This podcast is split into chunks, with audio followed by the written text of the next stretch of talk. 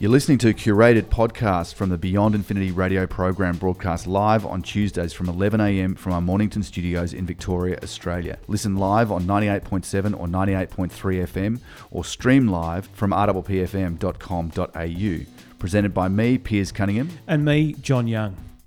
Bill Gates, he's a philanthropist. He's, I think he's given more than half of his enormous wealth to charities of various kinds.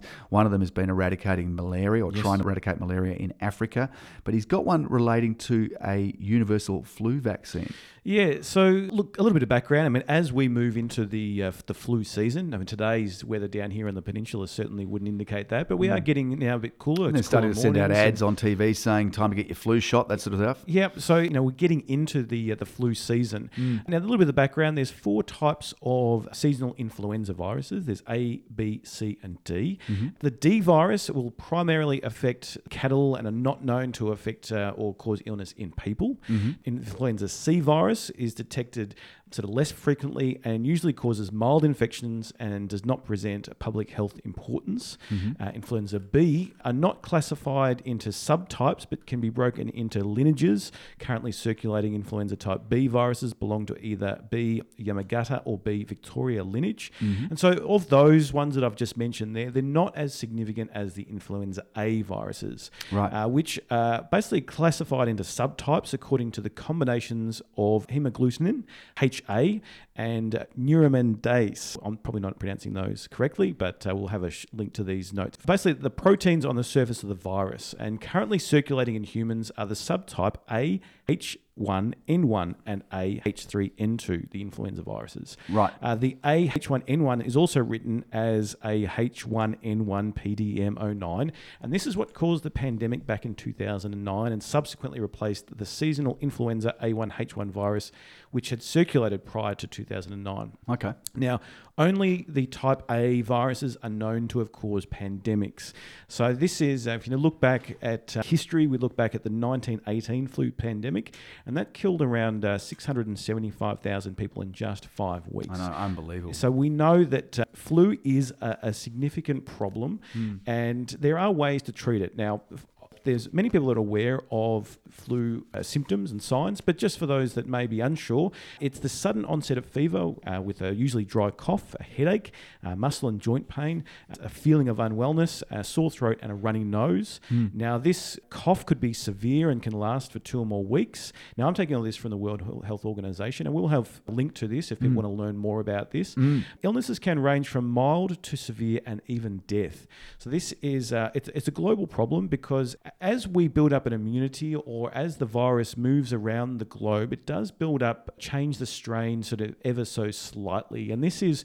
This is why it's so hard to sort of slow down or stop because it is mutating over time. That vi- Yep. that A type is mu- mutating. Now, it is estimated that uh, with worldwide, with annual epidemics, as a result of three to five million cases of severe illnesses, there's around 290,000 to 650,000 deaths. This is annually. So, this is a significant cause of concern for health organizations around the world.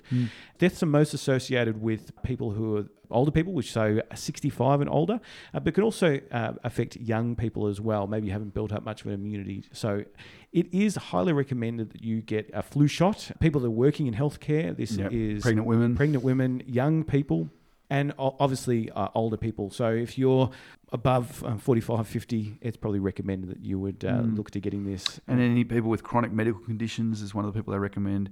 So, yeah, not necessarily for everyone. I think there are some, you want to ask a few questions to the doctor before you get shots for your kids. There may be different types or um, slightly weaker versions for children aged between six months and five years as well. And so it, it is important to be vaccinated. This is the best. It, it is the best prevention because obviously the transmission is through a cough, um, or you know you might put your hand on uh, so, somewhere where someone's left some of their DNA, which has uh, got this virus in it.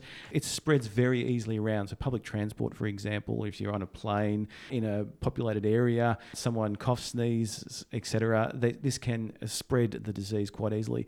The treatment for it is uh, is not much. It's you know it's bed rest and um, you know st- staying away from people to stop a virus, there's no, there's no, you can't take antibiotics for a virus. Exactly. However, uh, prevention is the best you know, form of a cure, essentially.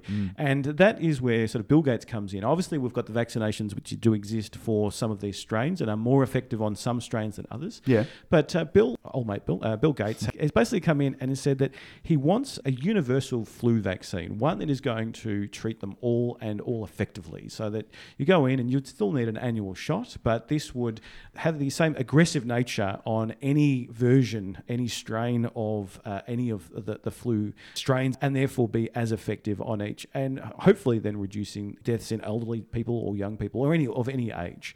He has announced a twelve million dollar contest essentially for this.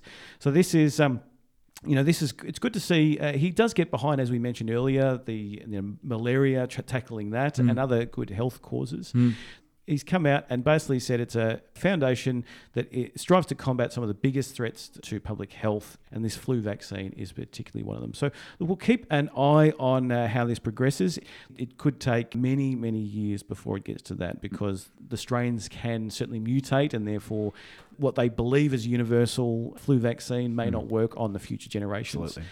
And the problem is, as it uh, progresses and does mutate and does change, we can become more susceptible or it can be more aggressive, and therefore it puts us in a very bad position. And it may mean that younger, healthier people are affected by this, and it can cause a higher incidence of death as well.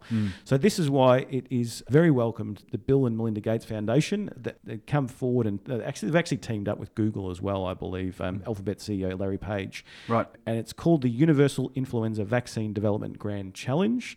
Uh, there'll be a link to that in the show notes. We do welcome this, and hopefully, they can find some medical teams, researchers that are able to deliver on this dream of a universal flu vaccine. Bill Gates said recently that the world needs to prepare for pandemics in the same serious way it prepares for war. So, better to be prepared than not prepared. That's Exactly. the message. Thanks for listening. And head to beyondinfinity.com.au for the best bits from the live show or to connect with us on social media. We welcome your feedback and suggestions for future shows.